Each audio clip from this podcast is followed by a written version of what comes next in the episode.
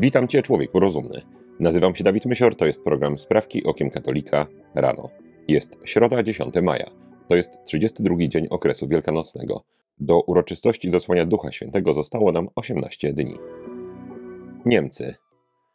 Mieszczące się w niemieckim landzie Hesja, Towarzystwo Języka Niemieckiego, GFDS, opublikowało w miniony poniedziałek najnowsze statystyki dotyczące najpopularniejszych imion nadawanych urodzonym w Niemczech dzieciom. Zgodnie z informacjami instytucji, w trzech landach w pierwszej trójce najczęstszych imion wybieranych przez rodziców było imię Mohamed. Imię to zajęło pierwsze miejsce wśród imion nadawanych malutkim niemieckim chłopcom w Berlinie, a w Bremie oraz Hesji znalazło się na podium. Trzeci rok z rzędu w skali ogólnokrajowej. Na szczycie listy znalazły się imiona Emilia i Noa. Dominacja arabskich imion dla europejskich dzieci to stały trend w Europie Zachodniej. Imię Mohamed od wielu lat jest bardzo popularne w Paryżu i Londynie. Francja. Rośnie napięcie polityczne na linii Włochy-Francja. Jest to efekt niedawnych krytycznych wypowiedzi francuskiego ministra spraw wewnętrznych pana Gerarda Darmanin. Francuski urzędnik na antenie radia Monte Carlo wyraźnie skrytykował rząd włoskiej premier pani Giorgi Meloni w kwestii migracyjnej. Pan minister powiedział: Meloni, która kieruje skrajnie prawicowym rządem wybranym przez przyjaciół pani Marine Le Pen, nie jest w stanie rozwiązać kwestii migracji, dla których została wybrana. W odpowiedzi włoski minister spraw zagranicznych pan Antonio Tajani odwołał zaplanowane spotkanie z francuskim szefem dyplomacji. Swoją decyzję wyjaśnił w następujących słowach: Odwołałem wizytę we Francji, ponieważ jestem ministrem spraw zagranicznych Republiki Włoskiej. Jako reprezentant Włochów nie mogę zaakceptować, żeby mój naród, moja ojczyzna były obrażane bez żadnego motywu. Te słowa włoskiego ministra mogą wydawać się zaskakujące. Gdyby powiedział obrażane bez żadnego powodu, to miałoby sens, ale bez żadnego motywu? Przecież motyw zlewaczałej Francji jest tutaj widoczny jak na dłoni. Po tych słowach ministra francuski rząd wydał notę wyjaśniającą, jednak zabrakło w niej oczekiwanych przez Włochów przeprosin. Trzecia sprawka to krótka żywotów świętych dawka. Dziś wspomnienie świętego Antonina, biskupa i wyznawcy. Antonin Pierozzi urodził się pod koniec XIV wieku we Florencji. Jako młodzieniec nie został przyjęty do zakonu dominikanów. Był jednak mocno zdeterminowany i modlitwą oraz zaufaniem wpłynął w końcu na decyzje przełożonych. W 1413 roku przyjął święcenia kapłańskie. Pełnił obowiązki przeora w wielu domach zakonnych, a przez kilka lat był wikariuszem generalnym klasztorów o zaostrzonej obserwancji, kontynuując wdrażaną właśnie reformę zakonną. Dzięki swojej roztropności papież Eugeniusz IV powołał Antonina na arcybiskupa Florencji, przed czym sam Antonin początkowo bardzo się wzbraniał, by już wkrótce stać się wzorem odpowiedzialnego biskupa. Święty Antonin tak miłował życie klasztorne, że będąc biskupem zawsze zachowywał w kieszeni klucz od swej opuszczonej celi zakonnej, w nadziei powrotu. Antonin jest autorem wielu dzieł z zakresu prawa kanonicznego oraz teologii ascetycznej i moralnej, z których najbardziej znana jest Summa Dei Morale. Zmarł 2 maja 1459 roku, w Wigilię w niebowzięcia pańskiego. Papież Pius II pragnął osobiście przewodniczyć egzekwiom. Dlatego pogrzeb świętego został odroczony o 8 dni. W tym czasie ciało świętego wydzielało piękny, intensywny zapach i do dziś przez 600 lat pozostało nienaruszone. Świętego Antonina kanonizował papież Hadrian VI w roku 1523. Włochy. Cóż zobaczyć może z nieba święty Antonin, kiedy patrzy na swoją ziemską ojczyznę? Między innymi może zobaczyć nasilające się ataki dzielnych włoskich aktywistów klimatycznych, których celem stają się przede wszystkim zabytki. Odpowiedzialna za dewastację zabytków jest w pierwszej kolejności radykalna grupa Ostatnie Pokolenie lub Ostatnia Generacja, jak kto woli, o której niejednokrotnie mowa już była w sprawkach rano. W ostatnią sobotę członkowie tej grupy wlali czarny barwnik do XVII-wiecznej fontanny czterech rzek na Piazza Navona w Rzymie. Pan Roberto Gualtieri, burmistrz włoskiej stolicy, stwierdził: Fontanna nie została trwale zniszczona tylko dzięki błyskawicznej akcji policji i ekspertów. Włoskie media podliczyły koszty, jakie ponosi państwo włoskie, ziemska stolica świętego Antonina, za czyszczenie niszczonych przez aktywistów zabytków. Według ich wyliczeń od początku roku włoscy podatnicy zapłacą łącznie 300 tysięcy euro. Media zauważyły także, że chemikalia wykorzystywane do mycia zabrudzonych zabytków same zanieczyszczają środowisko. Pytanie, czy dzielni aktywiści z Ultima Generazione brali pod uwagę ten fakt, gdy przeprowadzali tę swoją heroiczną akcję. Estonia. Estońskie Ministerstwo Ochrony Socjalnej skierowało do dalszych prac projekt ustawy zezwalającej na zawarcie małżeństwa dwóm dorosłym osobom bez względu na płeć. W ustawach, gdzie mowa o małżeństwie, słowa mężczyzna i kobieta zostaną zastąpione przez słowa dwie osoby fizyczne. Minister Ochrony Socjalnej, pani Signe Risalo, skomentowała projekt ustawy w następujący sposób. Równość małżeńska, pozwalająca parom tej samej płci na zawieranie małżeństw i kwalifikowanie się do pełnej ochrony prawnej, jest krokiem naprzód na drodze do równości. Warto tu zaznaczyć, że lewica jest absolutnym mistrzem w zmienianiu znaczeń słów. Równość małżeńska kiedyś oznaczała równość małżonków wobec prawa. Teraz równość małżeńska ma oznaczać równy dostęp do małżeństwa par gejów i lesbijek. Już w 2014 roku Estonia przyjęła ustawę o zarejestrowanych związkach partnerskich. Przepisy wykonawcze tej nowelizacji zostały jednak odłożone na kolejne lata. Ministerstwo dało innym resortom i organizacjom czas do 9 maja na przedstawienie swoich opinii. Korea Południowa Konferencja Episkopatu Korei opublikowała najnowsze statystyki dotyczące m.in. liczebności katolików w Korei Południowej. Według danych, obecnie w Korei jest niemal 6 milionów katolików, co stanowi 11% ludności kraju. Jest to wzrost o zaledwie 0,2% względem poprzedniego roku. Jednak z uwagi na fakt, że w Korei systematycznie zmniejsza się liczba ludności, to katolicy realnie zyskują na znaczeniu. Episkopat przekazał także, że rośnie liczba chrztów.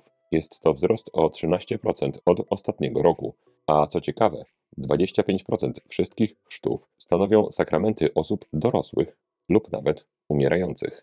Mniej optymistyczne są niestety statystyki dotyczące uczestnictwa w mszach świętych. Obecnie co niedzielę mszy świętej wysłuchuje zaledwie 8% koreańskich katolików. Przed pandemicznymi obostrzeniami liczba ta była dwa razy większa. Niestety postawa Kościoła w czasie tzw. Tak pandemii i jedna z najczarniejszych plam w historii Kościoła katolickiego, czyli zamykanie świątyń przed wiernymi, przyniosło spadek frekwencji na mszach świętych na całym świecie. Polska. Pani Natalie Portman, amerykańsko-izraelska aktorka, kiedyś słynąca z udziału w superprodukcjach, dzisiaj coraz bardziej słynąca ze swoich proaborcyjnych i progejowskich poglądów, weźmie udział w prestiżowym kongresie gospodarczo-technologicznym, czyli Impact 23, który odbędzie się już dziś i jutro, czyli 10 i 11 maja w Poznaniu. Oburzenie z powodu obecności aktorki wyraziła polska konserwatywna, czyli po prostu zdroworozsądkowa, poseł, pani Anna Maria Siarkowska, pisząc na Twitterze. Już za kilka dni Impact 23. W 2022 roku gwiazdą był Yuval Noah Harari, głoszący poglądy, przy których faszyzm to igraszka. Obecnie twarzą konferencji została Natalie Portman, nie tylko aktorka, ale także proaborcyjna i progejowska aktywistka. Pani Natalie Portman znana jest także ze swojego zaangażowania w życie polityczne. W 2020 roku wystąpiła na jednej z konwencji Joe Bidena. Warto też odnotować, że podczas Impact 23 panelistami będą także członkowie rządu z premierem Mateuszem Morawieckim oraz ministrem zdrowia Adamem Niedzielskim na czele a partnerami wydarzenia są duże państwowe spółki, m.in. Orlen, PKO BP, Bank Gospodarstwa Krajowego czy Polska Grupa Energetyczna.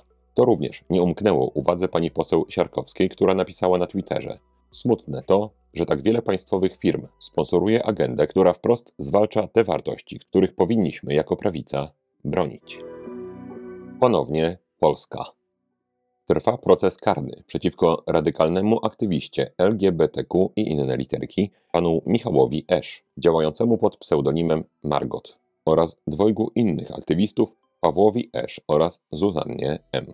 Tym dzielnym aktywistom zarzuca się, że w czerwcu 2020 roku przy ulicy Wilczej w Warszawie mieli wziąć udział w zbiegowisku, którego uczestnicy zatrzymali furgonetkę jednej z fundacji ProLife, uszkodzili ją, a także dokonali napaści na wolontariusza tej organizacji.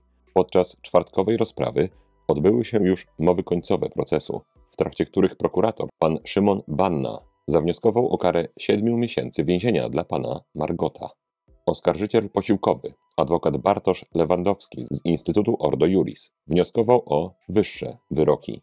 Trzech lat więzienia dla Michała Esz, czyli pana Margota, rok więzienia dla Pawła Esz oraz sześć miesięcy dla Zuzanny M.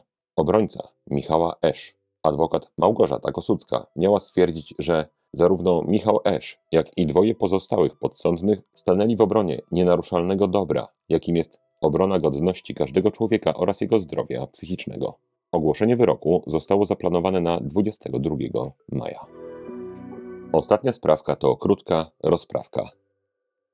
Niezwykle zbulwersowało mnie to, że Partia Lewica, jak również organizacja młodzieżowa Młodzi Razem i inne komunistyczne podmioty i podmiociki 5 maja w mediach społecznościowych promowały osobę Karola Marksa z okazji 205. rocznicy jego urodzin.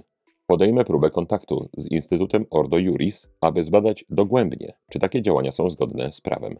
Tymczasem w dzisiejszej rozprawce kolejna porcja informacji o Karolu Marksie, którego ideologia jest podwaliną większości zjawisk, które dziś obserwujemy, jak LGBTQ i inne literki, feminizm, ruch aborcyjny czy ruchy ekologiczne. To jest zbiór ciekawostek. Karol Marx przyjaźnił się z żydowskim mistykiem Mojżeszem Hesse, który nazywał Marksa swoim idolem i mówił, że jego umysł będzie wkrótce zdolny do wyrzucenia kopniakiem Boga. Umierający Henryk Marx, ojciec, przerażony postępującą apostazją syna Karola, napisał do niego w liście: Jeśli twoje serce zostanie czyste, jeśli bije razem z ludzkością i jeśli żadnemu demonowi nie uda się pozbawić cię tych najszlachetniejszych uczuć, wtedy tylko będę zupełnie szczęśliwy. Syn w liście z 10 listopada 1837 roku odpisał krótko: Non serviam. Kurtyna opadła. Mój święty świętych się rozpadł i trzeba było zainstalować nowych bogów. W tym samym czasie pan Karol, przyszły podpalacz świata, pisze poemat pod tytułem Blada dziewica. W ten sposób zgubiłem niebo. Wiem to dobrze. Moja dusza, niegdyś wierna Bogu, została skierowana do piekła. Karol Marx, a szczególnie jego naśladowcy, niemal na samym starcie zorientowali się, że aby móc osiągać swoje krwawe cele, nie mogą ciemnej masie, za którą uważali ludzkość, wyjawić swojej prawdziwej agendy. Przecież nieśmy zniszczenie, chaos i walczmy z Bogiem, to byłyby dość słabe hasła i pewnie mało kogo by zainspirowały. Co innego, oficjalnie wyrażane, nieśmy wyzwolenie klasowe, polityczne i religijne. W ten sposób ideologii czysto nihilistycznej, destrukcyjnej i satanistycznej przypisano wartości pozytywne: równość, wolność, braterstwo i podobne bzdury. Oni więc od samego początku byli całkiem dobrzy w socjotechnice. Anarchia brzmi słabo, społeczeństwo bezpaństwowe brzmi lepiej. Walka z Bogiem i satanizm brzmią słabo. Racjonalizm i wyzwolenie brzmią lepiej. Po co nam, mój drogi słuchaczu, ta wiedza?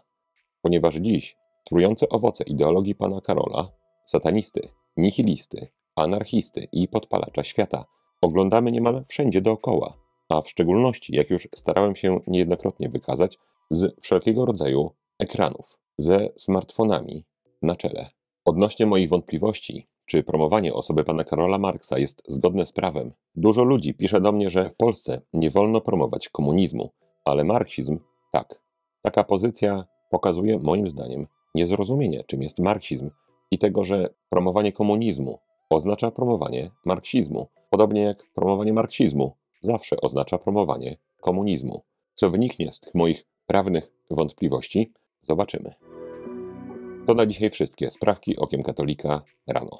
Życzę Ci, mój drogi słuchaczu, błogosławionego dnia. Jeżeli chcesz mi pomóc, daj proszę łapkę w górę pod tym filmem i napisz komentarz. Jeżeli chcesz wspomóc moją pracę drobną darowizną, to szczegóły, jak można to zrobić, znajdują się w opisie tego odcinka. Święty Antoninie, módl się za nami. Człowieku rozumny, trzymaj się, nie łam się i bardzo Ci dziękuję za Twój czas. Z Panem Bogiem.